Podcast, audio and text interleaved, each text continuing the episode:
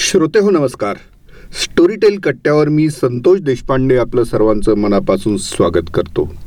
आणि महाराष्ट्रात गणरायांचं काल आगमन झालेलं आहे. वाजत गाजत गणराया आता घरोघरी पोहोचलेले आहेत.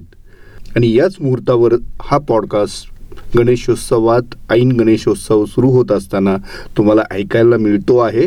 स्टोरीटेलचा हा खास पॉडकास्ट आज आम्ही तुमच्यासाठी घेऊन येतो आहोत. कारण आजचा पण पॉडकास्ट आपला खूप स्पेशल असणार आहे. माझ्यासोबत आहेत स्टोरीटेलचे प्रसाद मिराजदार आणि आजचे खास गेस्ट आहेत ज्येष्ठ पत्रकार संपादक श्री यमाजी मालकर. मालकर सर नमस्कार. नमस्कार. प्रसाद नमस्कार. नमस्कार. येस तर दर आठवड्याला आपण श्रोत्यांना स्टोरी टेलवरती काय काय येणार आहे याची माहिती देत असतो. आणि आपण मागच्या वेळीपासून हा पॉडकास्ट जे आपण घेतो आहोत त्याचं स्वरूप थोडंसं बदललेलं आहे. की चर्चेच्या दरम्यानच आपल्यात एक गेस्ट असणार आहेत आणि स्टोरी टेलवर काय येत आहे हे ऐकत असतानाच त्यांचं पण त्या त्या विषयावरचं मत आपल्याला जाणून घेता येतं. हो खऱ्या अर्थाने कट्टा आपण करतो आहोत. कारण कट्ट्यावरती दरवेळेला नवीन कोणीतरी आलं आणि त्यांच्याशी गप्पा मारल्या तर एक धमाल मजा येते. येस तर आज मालकर सर ती भूमिका बजावणार आहेत आमच्यासाठी. आणि स्टोरी टेल कट्ट्यावर प्रथमच मालकर सर येत आहेत. तर त्यांचं त्या त्याबद्दल खास त्यांनी वेळात वेळ काढला त्याबद्दल त्यांचं आभार. सर कसं वाटतोय आजचं कट्ट्यावरचा तुमचा फारच छान. पहिला प्रसंग आहे? फारच छान आणि हा उपक्रम पण फार छान आहे. त्यामुळे मला आनंद वाटेल. वा. तर प्रसाद आज मालकर सर इथे आहेत. ऑफकोर्स आपण दोघं पण आहोत. हो.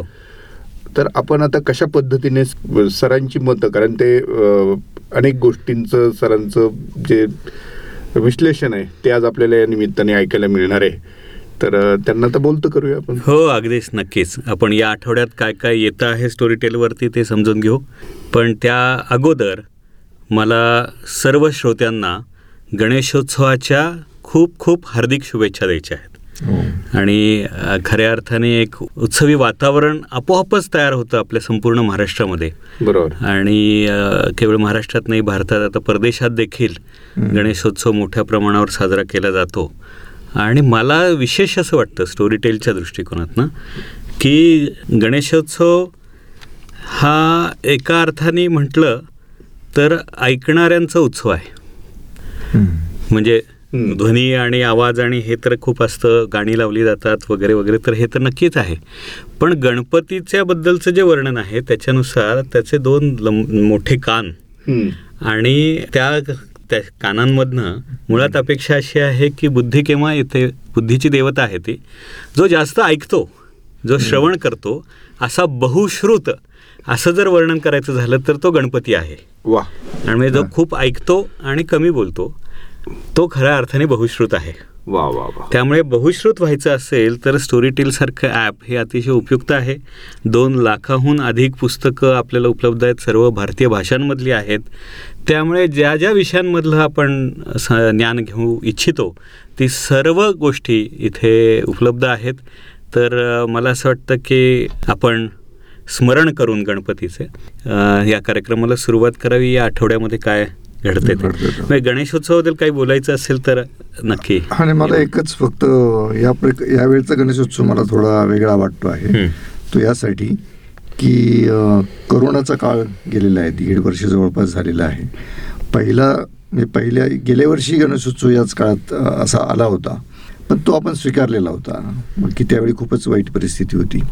आता हळूहळू वातावरण मोकळं होत असल्यामुळे लोकांमध्ये जो उत्साह दिसतो आहे तो मला विशेष महत्त्वाचा वाटतो. या प्रकारचा जो बदल लोकांना हवा आहे आणि तो त्याच गावात त्याच घरात त्याच गल्लीत तो जो बदल मिळणं या काळात याला फार महत्त्व होतं. तर ते महत्त्व आता कालपासनं आपण अनुभवतो आहोत की फार प्रचंड उत्साह लोकांमध्ये तो आहे. आणि ठीक आहे काळजी लोक घेत आहेत खरं म्हणजे काळजी लोकांनी घेतलेली आहे असंच माझं मत आहे. बरोबर लोकांनी काळजी घेतली आणि हे संकट जे आहे ते तुलनेने रोखण्याचा प्रयत्न केला. त्यामुळे आता हा उत्सव चांगल्या पद्धतीने आपल्याकडे साजरा होईल. बरोबर.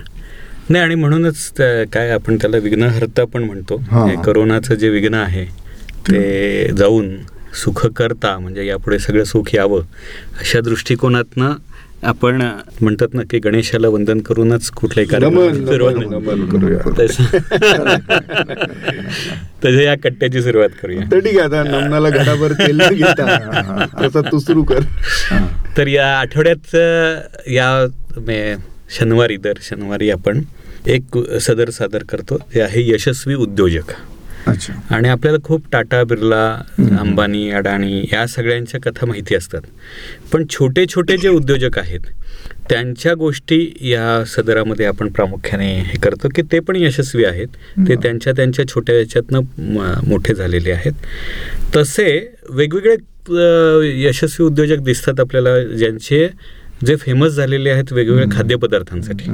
उदाहरणार्थ मिसळ असेल हो. भेळ असेल किंवा वडापाव असेल पुण्यात पुण्यात खूप आहेत म्हणजे. असे ठराविक ठराविक वेळेला विकणारी लोक आहेत तर सामोसे आहेत तर तशा प्रकारचं एक सामोसे विक्रेते ज्ञानप्रभू त्यांनी समोर ज्यांचं नाव आहे अनारसे.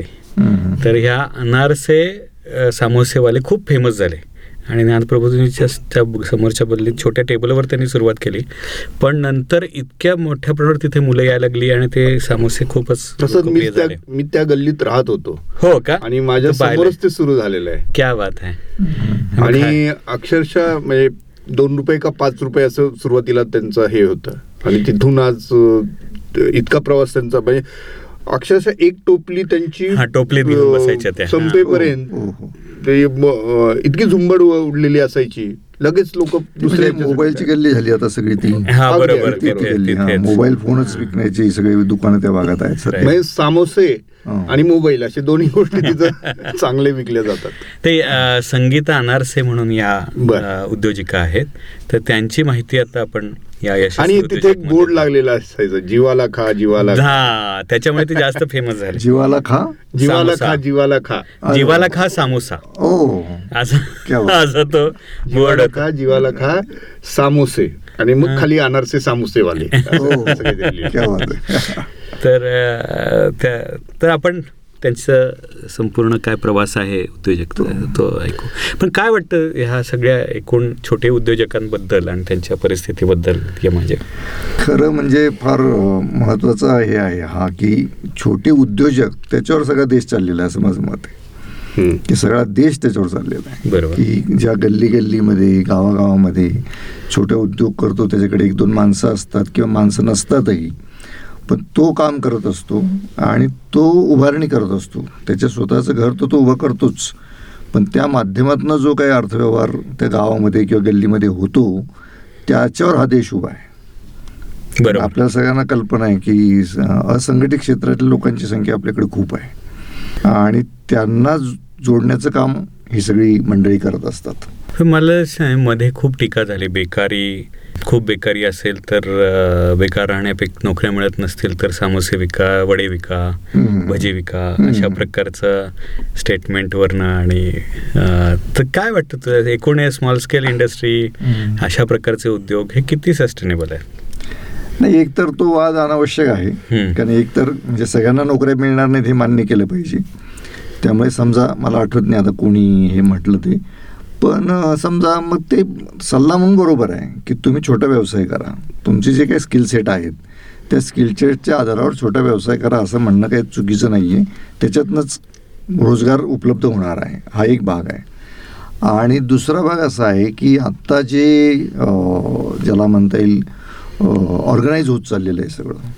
त्या ऑर्गनाईज होण्याचा धोका निश्चितपणे आहे या सगळ्या गोष्टींना. पण भारतासारख्या देशामध्ये जिथे व्हरायटीच मान्य केलेली गेलेली आहे सगळ्या गोष्टींची तिथे ते लवकर नाही होणार वेळ लागेल त्याला. म्हणजे भारतीय माणूस कसा भारतीय माणूस हा भावनिक आहे भारतीय माणूस हा चवीने खाणारा आहे भारतीय माणसाकडे ती नौकचौक आहे सगळी हे सगळं लक्षात घेता तो असं काहीतरी कुठली तरी एक मोठी कंपनी काहीतरी समोसे तयार करते आणि तेच मी खातो. असं कधीच होणार नाही.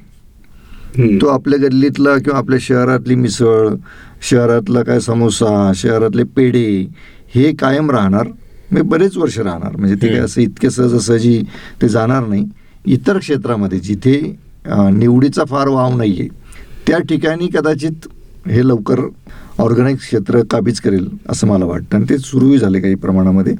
पण खाद्य क्षेत्र आणि या प्रकारची जी छोटी मोठी आवडीनिवडी आहेत त्या बाबतीत मात्र छोटे प्लेयर्स ज्याला म्हणतात छोटे उद्योजक आहेत व्यावसायिक आहेत तेच पुढे बरेच वर्ष राहतील असं मला वाटतं. हो आणि असे अनेक उद्योजक दिसतात. हा दिसतात अनेक दिसतात. तर अ, ही कहाणी पण सगळ्यांनी ऐकावी. ही आहे?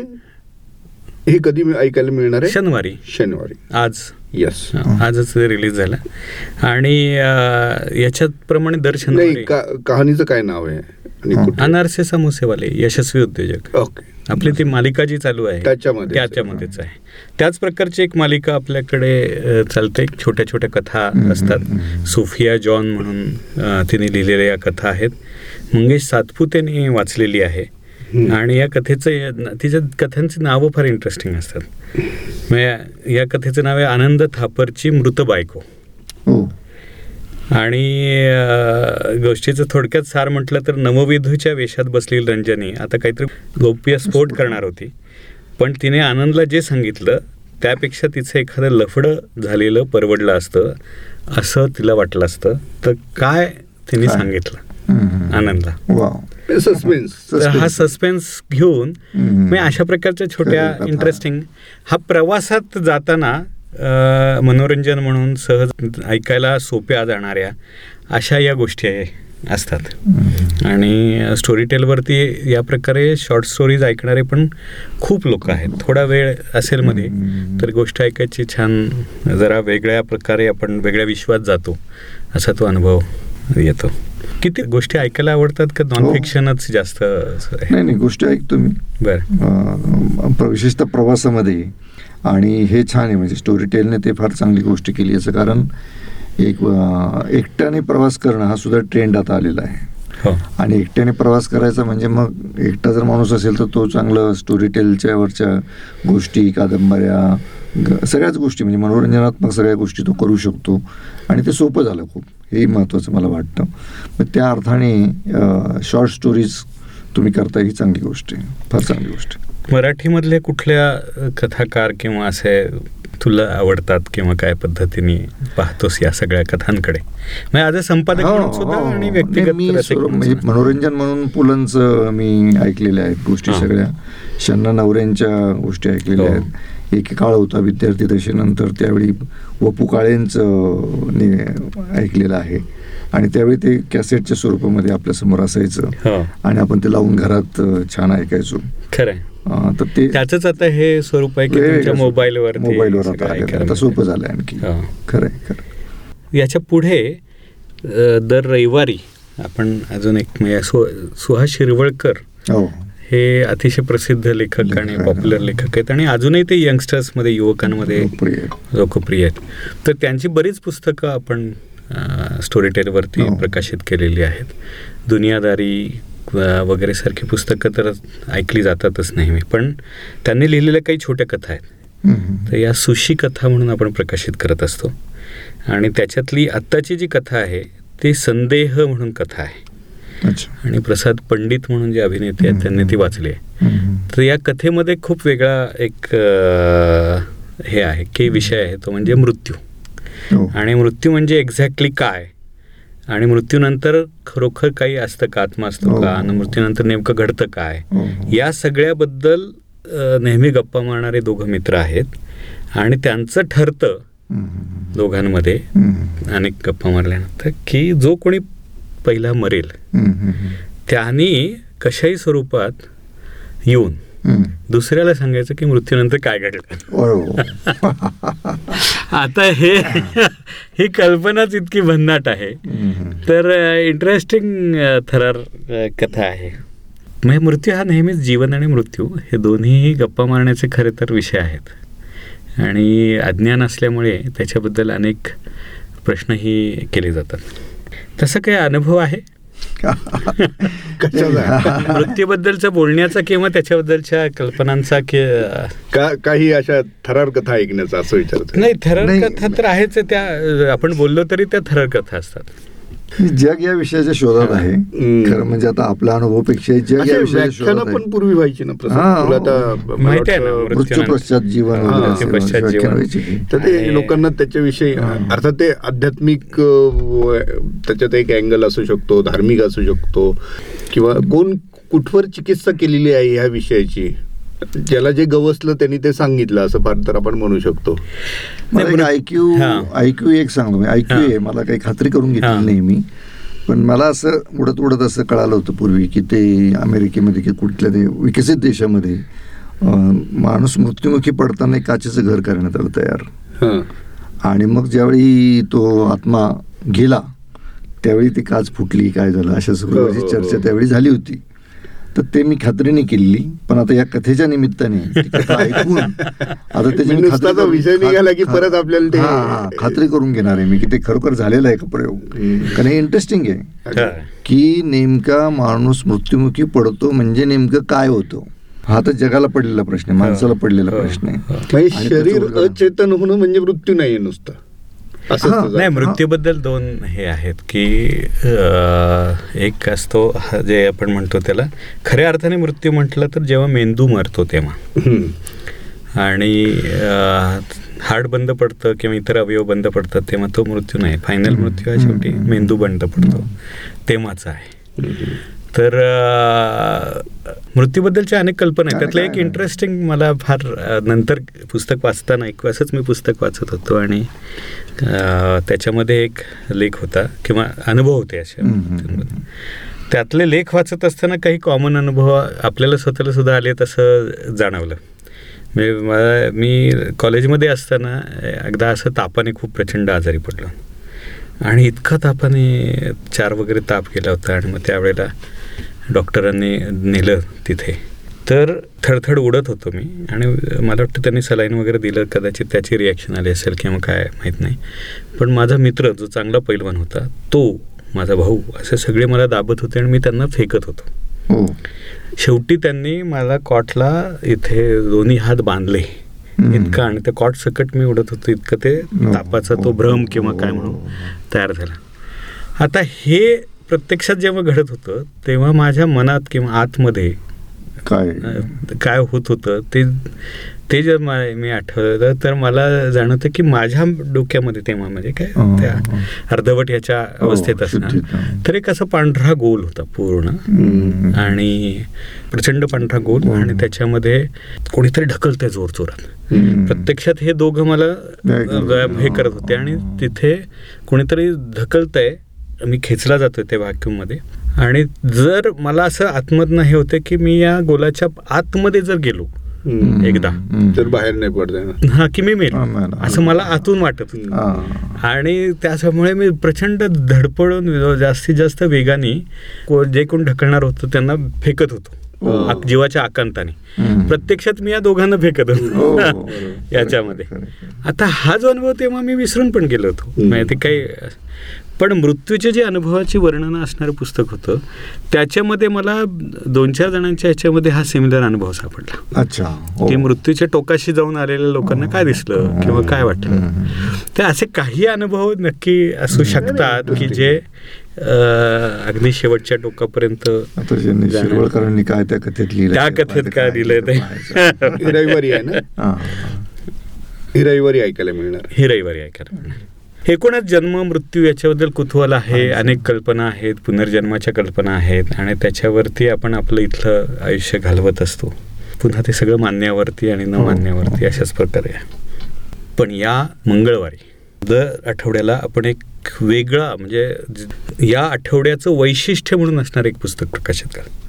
दरवेळी एखादी कादंबरी असते किंवा काहीतरी खूप मोठं गोष्ट असते की जी आपली त्या आठवड्याचं पूर्णपणे वैशिष्ट्य असतं आणि लोकांनी ऐकावं असं आपण आवर्जून सांगतो आणि तशी या आठवड्यातली सगळ्यात मोठी प्रकाशित होणारी जी गोष्ट आहे किंवा कादंबरी आहे.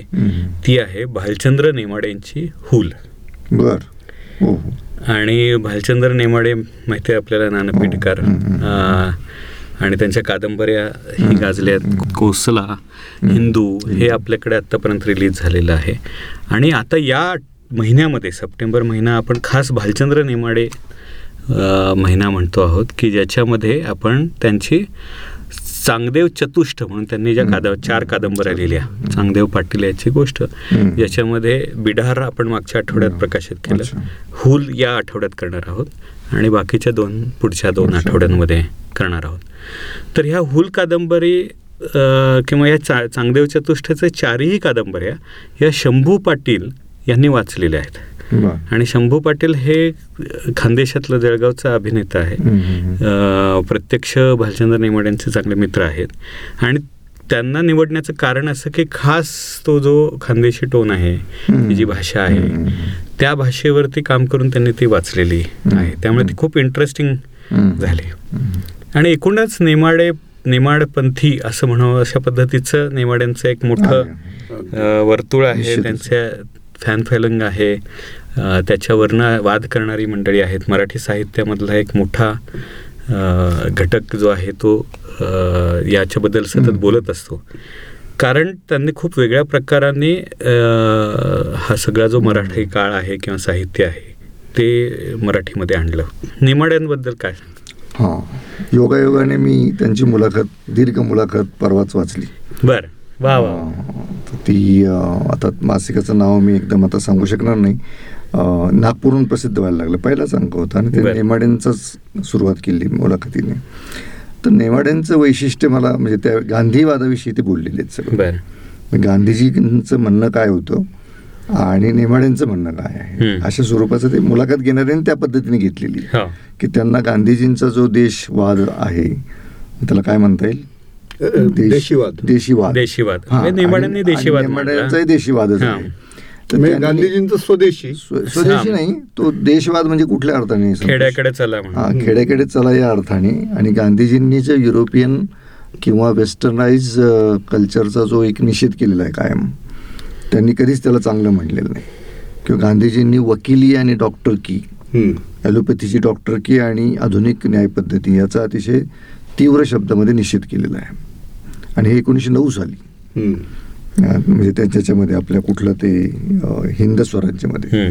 तर हिंद स्वराज्यामध्ये त्यांनी फारच देश याचा पुरस्कार केला तर तोच पुरस्कार नेमाड्यांनी केलेला आहे. आणि ह्या सगळ्या कादंबऱ्यांमध्ये ते सूत्र आहे फक्त नेमाड्यांनी हिंदूमध्ये जी मांडणी केली ती खूप पॉवरफुल आहे हा. ती जी हिंदूमध्ये त्यांनी खाली जे हे दिलेलं आहे की समृद्ध आडगळ. समृद्ध आडगळ हे जो श्लोक दिलेला आहे तर तो त्या अर्थाने आता ते कादंबरीकार असल्यामुळे त्यांनी तो स्टँड घेतलेला आहे. वास्तविक खरं म्हणजे नेमाडे का- जर कार्यकर्ते असते नेते असते तर ते त्याचे प्रचारक झाले असते. इतका तो पॉवरफुल आहे. आणि मग त्याच्यामध्ये त्यांनी काय केलं की त्यांनी ग्रामीण भागातल्या ज्या सगळ्या सगळे सणवार रिलेशन्स शेती ह्या सगळ्या प्रकारचं घरातलं सगळं संसार या सगळ्या गोष्टी कि कशा पद्धतीने चालतात चालत होत्या आणि त्याच्यावर कसं आक्रमण झालेलं आहे सगळ्या बाहेरच्या गोष्टींचं त्याच्याविषयी अतिशय एक ताकदवान लेखक म्हणून त्यांनी त्याच्यावर कॉमेंट केलेले आहेत. आणि ती समृद्ध आहे हे त्यांनी इस्टॅब्लिश केलं आहे नाही खरंच आहे मग ती. आडगळ आहे आडगळ झालेली आहे. नाही आणि सगळ्यात मोठं काय की खेडेगावातनं येऊन शहरामध्ये असणाऱ्या म्हणजे शेती संस्कृतीतनं येऊन या औद्योगिक संस्कृतीशी जळवून घेत. शहरामध्ये राहण्याचा जो झगडा आहे तो झगडा विद्यार्थी दशेत असताना कोसलामध्ये त्या हो, पांडुरंग हो, सागवीकरच्या हो, माध्यमातून दिसतो आणि ह्या चारी कादंबऱ्यातनं त्या चांगदेव पाटलाचा. तो संघर्ष हो, दिसतो. हे जुळवून घेणं धडपड करणं आणि त्यात तो आतला पण संघर्ष. आणि तो पकडणं फार अवघड आहे तो हो. प्रत्येकाच्या मनात हो, आहे हो. कारण त्यावेळेचे सगळेच लोक खेडेगावातनं शहरामध्ये येत होते जगण्यासाठीची धडपड करत होते पण नेमकं काय घडतंय काय चुकतंय काय होते ते कळत नव्हतं ती जी त्यातली मधली बारकी आहे ना ती शोधणं. त्या संस्कृतीशी आपली असणारी नाळ. त्यातनं येणारं तुटलेपण त्याच्याशी जुळवून घेताना होणारी धडपड हे सगळे बंध शोधणं हो. आणि ते मांडणं आणि अतिशय उत्तम स्वरूपामध्ये मांडणं हे खरोखरच म्हणजे हो, ग्रेट याला म्हणता येईल. अशा पद्धतीचं ते सगळी. रचना आहे. आणि तो स्वतःचा शोध आहे आपल्याकडे. खूप स्वतःचा शोध घेणार खूप कमी हो. लेखन आहे. कुणाची तरी गोष्ट आपण सांगितली. जाते. पुराणातल्या गोष्टी सांगितल्या जातात किंवा प्रभाव असणाऱ्या गोष्टी सांगितल्या जातात किंवा अनुवाद असतात. पण माझी स्वतःच्या जगण्याच्या धडपडीची निर्माण होणारी. गोष्ट. हे वैशिष्ट्य आणि तुम्ही म्हणजे डेफिनेटली एका अर्थाने समृद्ध होता. हो त्या कादंबऱ्या वाचत असताना. तर त्यातलीच ही फूल ही कादंबरी. नाही आणि आपलं वाचन कधी अडगळीत गेलं तर अशी कादंबरी जरूर वाचावी. म्हणजे हो. परत ते समृद्ध व्हायला होतं. नाही जीवनाच्या प्रत्येक टप्प्यावर आयुष्याच्या प्रत्येक टप्प्यावर तुम्हाला या गोष्टी नव्याने समजत उमजत असतात. बरं. उमजत असतात म्हणतो आपण त्याला. कारण त्या त्यावेळी कसं वाचायचं म्हणूनही कदाचित वाचलेलं असतं. पण नंतर त्याचे सगळे एक खोलात जाऊन त्याचा विचार करणं हे खरंखर थोडं वय वाढल्यानंतर थोडे अनुभव वाढल्यानंतर ते जास्त चांगल्या पद्धतीने होतं त्या अर्थाने नेवाड्यांच्या ह्या चारही कादंबऱ्या वेगळ्या या टप्प्यावर वाचल्या पाहिजे असं वाटतं नाही आणि ते म्हणून तर लेखकाचं आणि कवीचं तेच काम आहे की जे दिसत नाही ते दाखवणं. किंवा खऱ्या अर्थाने ज्याला शब्द आहे उत्तम तो म्हणजे दर्शन घडवणं. तर तो अनुभवातनं येणारं दर्शन घडवणं जे आहे ते तुम्हाला त्या. ह्याच्यामध्ये दिसतं. याच्यानंतर बुधवारी मी आता दर मंगळवारी या कादंबऱ्या येतील चारही त्यामुळे प्रत्येकाने खरं म्हटलं तर हा आठवडा अशा पद्धतीने काढून ठेवा कारण कादंबऱ्या मोठ्या आहेत आणि ऐकण्यातही मजा आहे. बुधवारी एक वेगळी कादंबरी आपण प्रकाशित करतो आहोत. कादंबरी म्हणण्यापेक्षा आपण त्याला असं म्हणूया की नॉन फिक्शन सुद्धा हम्म. म्हणता येऊ शकेल. पण वेगळं पुस्तक आहे त्याचं नाव आहे शू डॉग हम्म. आणि हे नायके ही जी ब्रँड आहे. आणि त्याचा जो सर्वे सर्वा होता. तो फिल नाईट.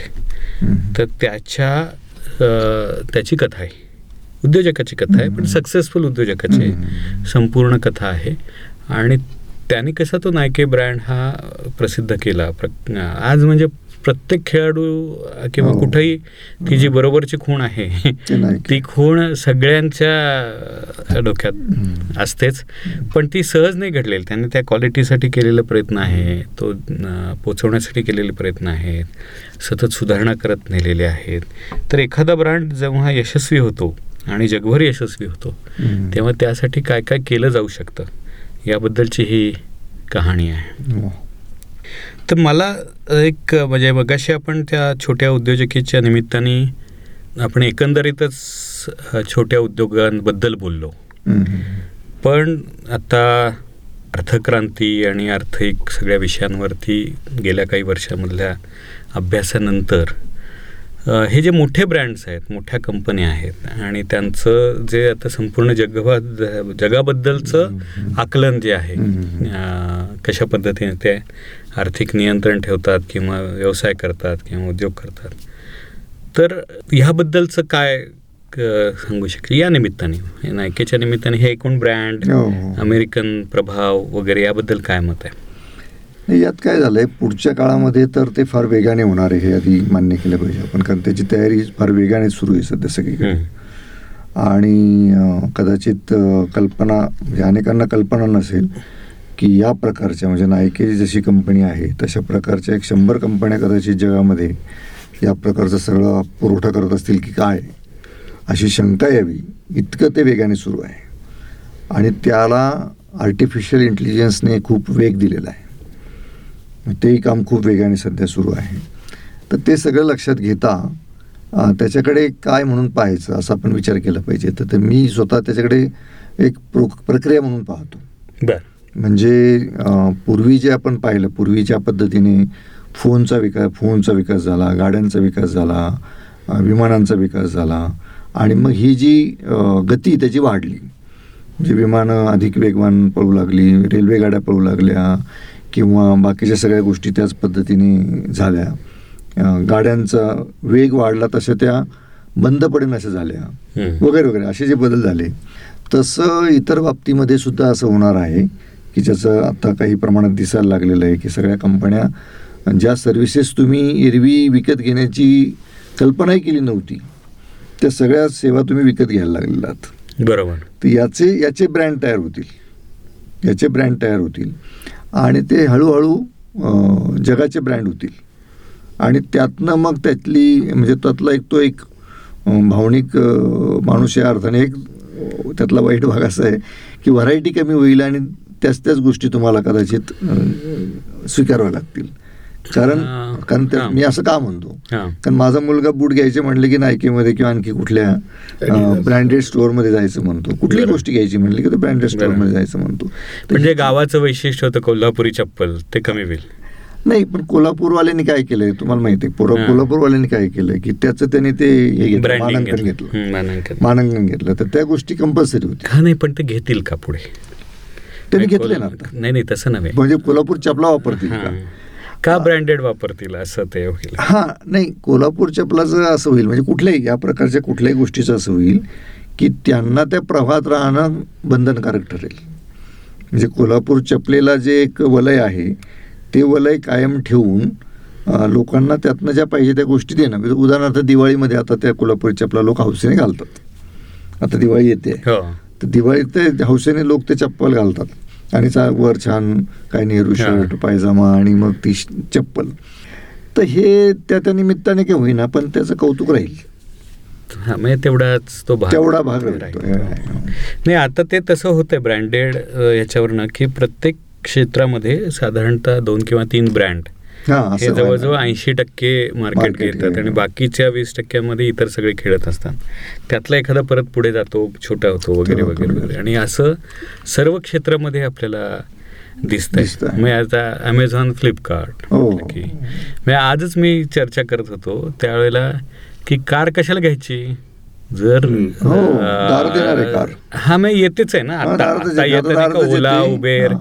हे सगळे जे आहेत ते काय तुम्ही बरं तुमचा किती खर्च असतो असं? किती फिरणार आहात तुम्ही फिरून फिरून? तर ती पूर्वी जी होती हा. डिप्रिशिएशन होतं ना परत कारचं. हो. हा. म्हणजे नाही माणूस नाही मग समजा तुम्ही हो. वयस्कर असाल तर त्या बरं तिला फिरवावी लागते. हो. मला अनेक माझे आजोबा वगैरे आठवतात की जे केवळ कार चालली पाहिजे म्हणून तो ड्रायव्हर यायचा आणि त्यांना कुठेतरी शहरात फिरून अनेक घरांमध्ये आता आजही असंच हा.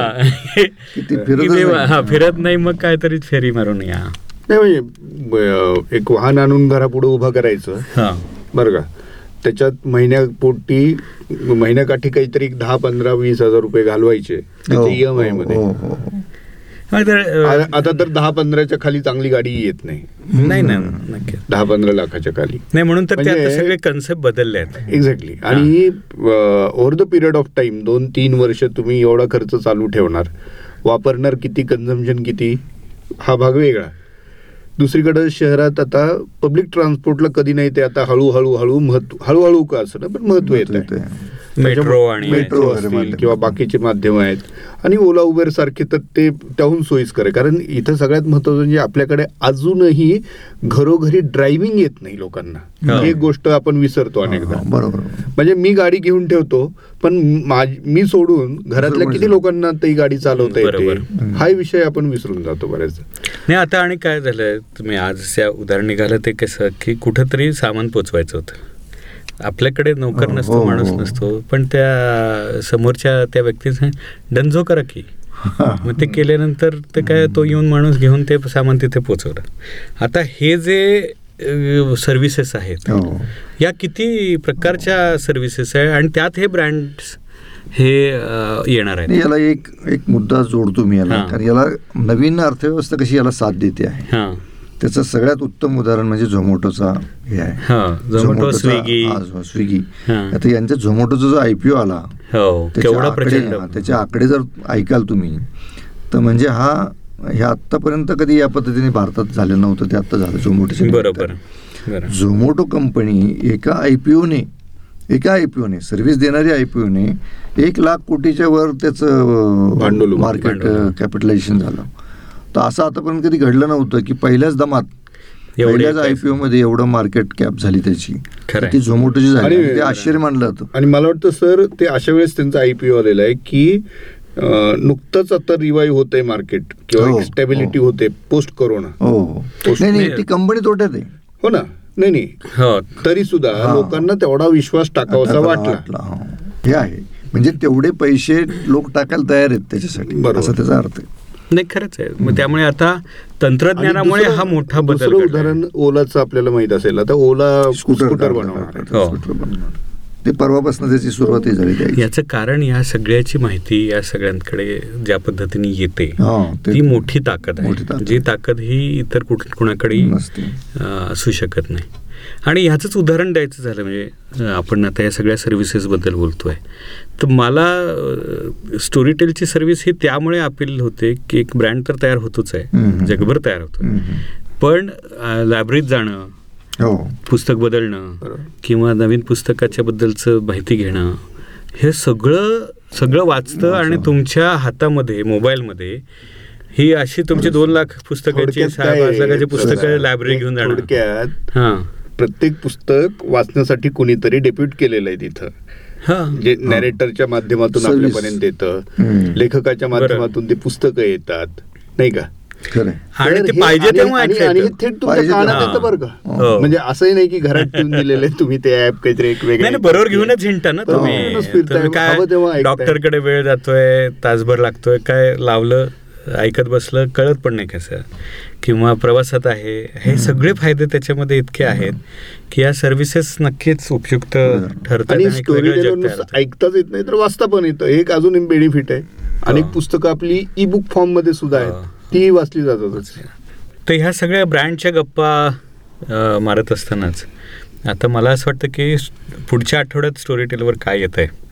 ते आपण बघतो आहोत बुधवारपर्यंत आपण पोचलो दर गुरुवारी आपण एक अजून एक मालिका करतो आणि ती इंटरेस्टिंग आहे ती म्हणजे आता एकदम आपण पुराण काळामध्ये आहोत. हो. आधुनिक काळातून पुराण काळामध्ये आणि संजय सोनवणींनी पौराणिक सगळ्या गोष्टींवर गोष्टी लिहिलेल्या आहेत. आणि त्या दर आठवड्याला आपण प्रकाशित करतो त्याच्यामध्ये देव दानव आणि मानव ह्या. तीन जे लेयर्स आहेत आणि त्यांच्यातल्या ज्या कथा आहेत.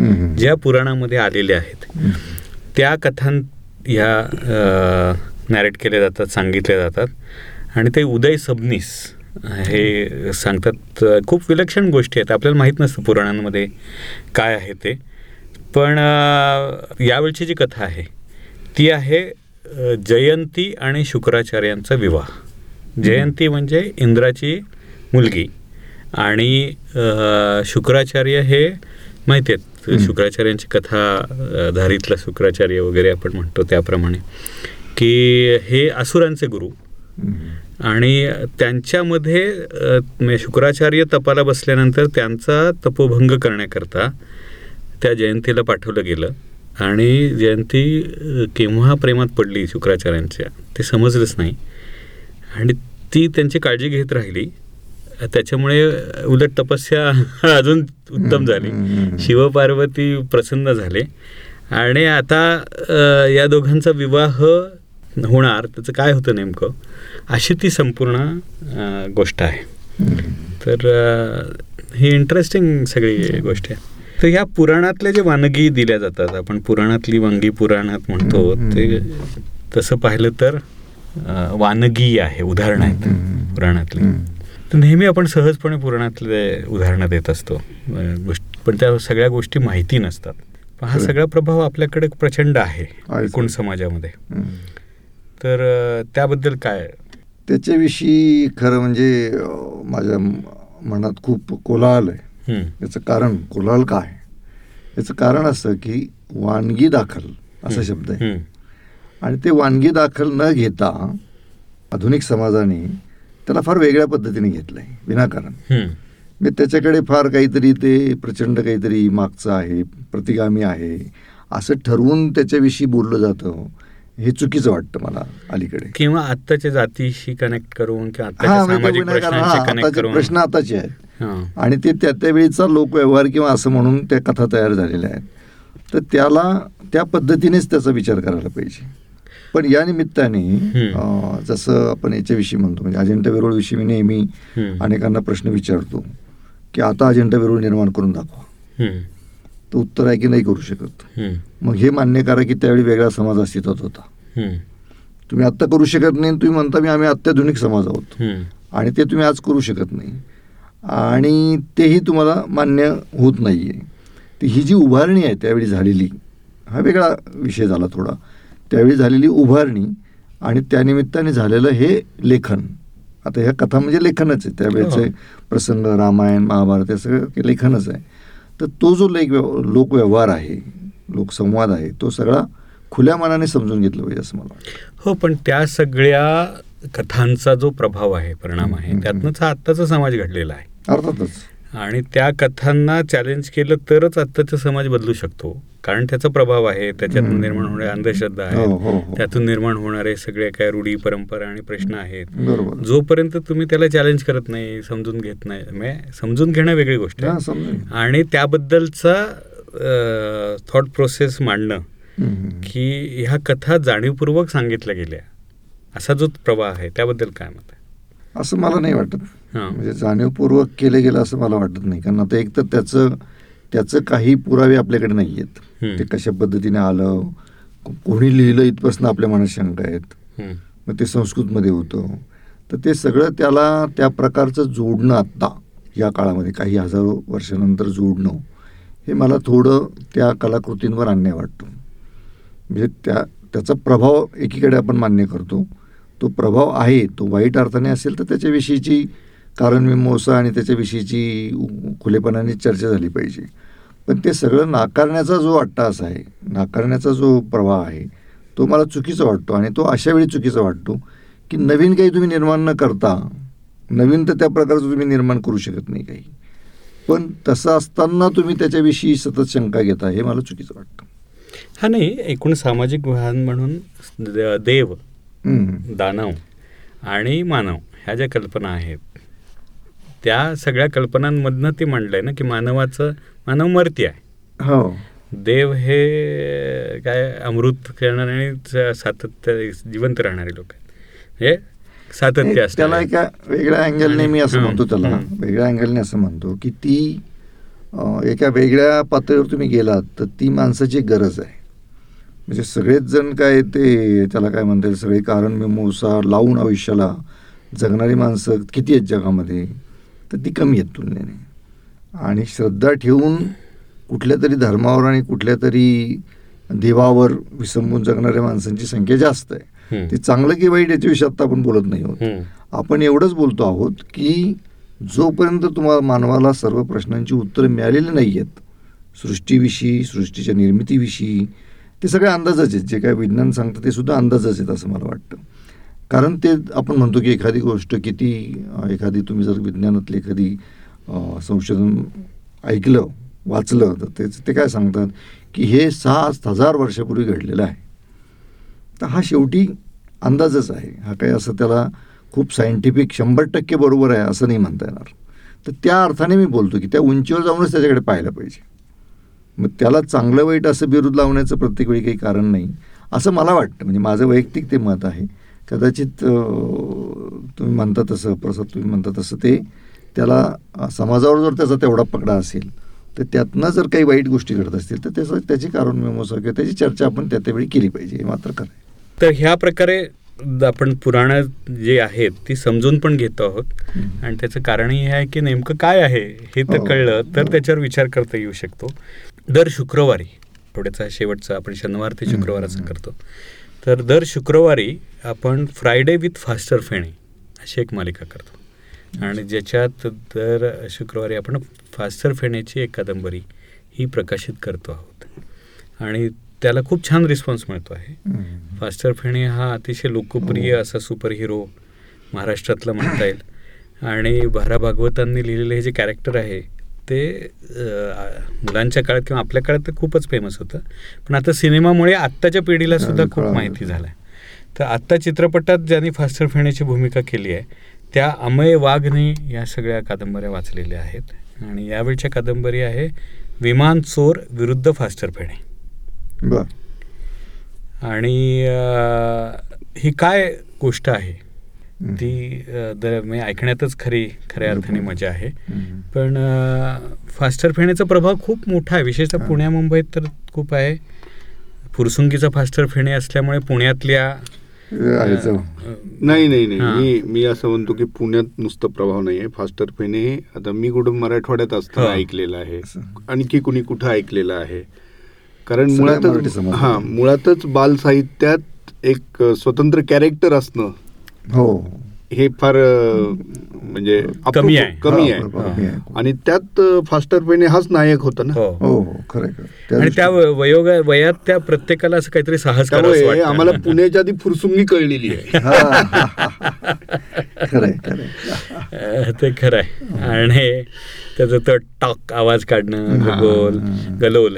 त्याच्यानंतर ते ते फुरसंगीचं वातावरण हे ग्रामीण पण होतं. त्याच्यामुळे ग्रामीण शहर तो मुंबईत जातो. या सगळ्याच ते एक छान रसायन असं जुळून आलेलं होतं. आणि त्याच्या साहस कथा या खऱ्या वाटायच्या. म्हणजे अशा तो जरी युद्धावरती गेला काश्मीरमध्ये गेला इकडे गेला तरी तो खरंच करू शकतो. अशा प्रकारचे आठवतंय म्हणजे. एवडी किती प्रेरणा घ्यावी एखाद्याने. हां. मी लहानपणी एवढा भारावून गेलो होतो. म्हणजे ते भारावून भागवत असंच झालं होतं. तर त्यांच्या कथा ऐकून आणि विशेषतः फास्टर फेणेच्या एवढा मी भारावून गेलो. होतो मला आठवतं मी काहीतरी पाचवी सहावीत असेल. आणि माझं आजोळ जे आहे एडशी म्हणून आहे उस्मान जिल्ह्यात तिथे जवळच एक सगळं एक अभयारण्याचा भाग आहे. हो. रामलिंग रामलिंग. रामलिंग संस्था. तर तिथं मी हे सगळं साहित्य त्या ह्याचं दुर्बीण अमुक तमुक असं घेऊन नुसतं भड भटकत गेलो होतो एकदा दिवसभर. काहीतरी नवीन शोधायची आहे. तर तो जो हे जे होता ना कारण टीव्ही नव्हताच. हो टीव्ही नाही, नव्हता. नव्हता. टीव्ही नाही तो प्रभाव होता ना. तो प्रभाव होता. हो. मला अगदी आठवते हे भारावून जाणं ज्याला म्हणतात ना तर तसं दहावीच्या सुट्टीमध्ये यांनी भारा भागवतांनीच ते मुलांसाठी वेगवेगळे उपक्रम करायचे. तर ते तेव्हा राहत होते सिंहगड रोडला त्यांचा बंगला होता. आणि तिथे त्यांनी ट्रेझर हंट म्हणून प्रकार ठेवला. मी आणि केमकर त्यावेळेला जस्ट मला वाटतं दहावी अकरावीत असं. तर आम्ही सायकलवरनं असे तिथे त्याच्यात सहभागी झालो होतो. आणि मग संपूर्ण ट्रेझर हंट त्यांनी ऑर्गनाईज केला होता. खूपच धमाल होती. पण त्याचा प्रभाव होता म्हणजे एकदम. भारावून जाणं होतच. होतं मला ते म्हणजे मी जोडलं होतं ते स्काउटच्या याच्याशी जोडलं होतं. ते स्काउटचं मला फार आवडायचं की स्काउटमध्ये ते विशिष्ट वस्तू ठेवत ठेवत. ते जायचं आणि मग ते शोधायचं तर ते फास्टर फेनेमध्ये त्या प्रकारच्या काही गोष्टी. आहेत तर त्याच्याशी मी ते स्काउटचं बालवीर हा, मध्ये. बालवीरमध्ये. हा. ते नाही का म, एक शो शोधायची वस्तू. बरं बरोबर ते काही क्ल्यू दिलेले हो. असायचे आणि मग स्काउटमध्ये ती एक तो एक भागच आहे प्रकरणच एक त्या. हा, हा, हा. ते स्काउटमध्ये मी ते केलेलं आहे शाळेत. राईट नाही ते ह्या प्रकारे आपला हा सगळा आठवडा जो आहे तो खूपच इंटरेस्टिंग जाणार आहे. आणि या गोष्टी किंवा या पुस्तकं ही जी ऑडिओ बुक्स स्टोरी टेलवर येत आहेत ती प्रकाशित होत आहेत हे समजून घेताना ह्या गप्पा ज्या आपण मारतोय ना त्या खूप मज मजेशीर होत आहेत इंटरेस्टिंग होत आहेत असं मला वाटतं. आणि बरं झालं आज खूप दिवसांनी आपण गप्पा मारल्या. छान. वाटलं. तर मित्रांनो हे होते ज्येष्ठ संपादक विचारवंत यमाजी मालकर आणि त्यांच्याशी गप्पा मारल्या स्टोरी टेलचे प्रसाद मिराजदार. तर ह्या आठवड्यामध्ये तुम्ही स्टोरी टेलवरती येणाऱ्या सर्व पुस्तकांचा जरूर जरूर भरपूर आस्वाद घ्या. एन्जॉय करा. स्टे विथ स्टोरी टेल धन्यवाद.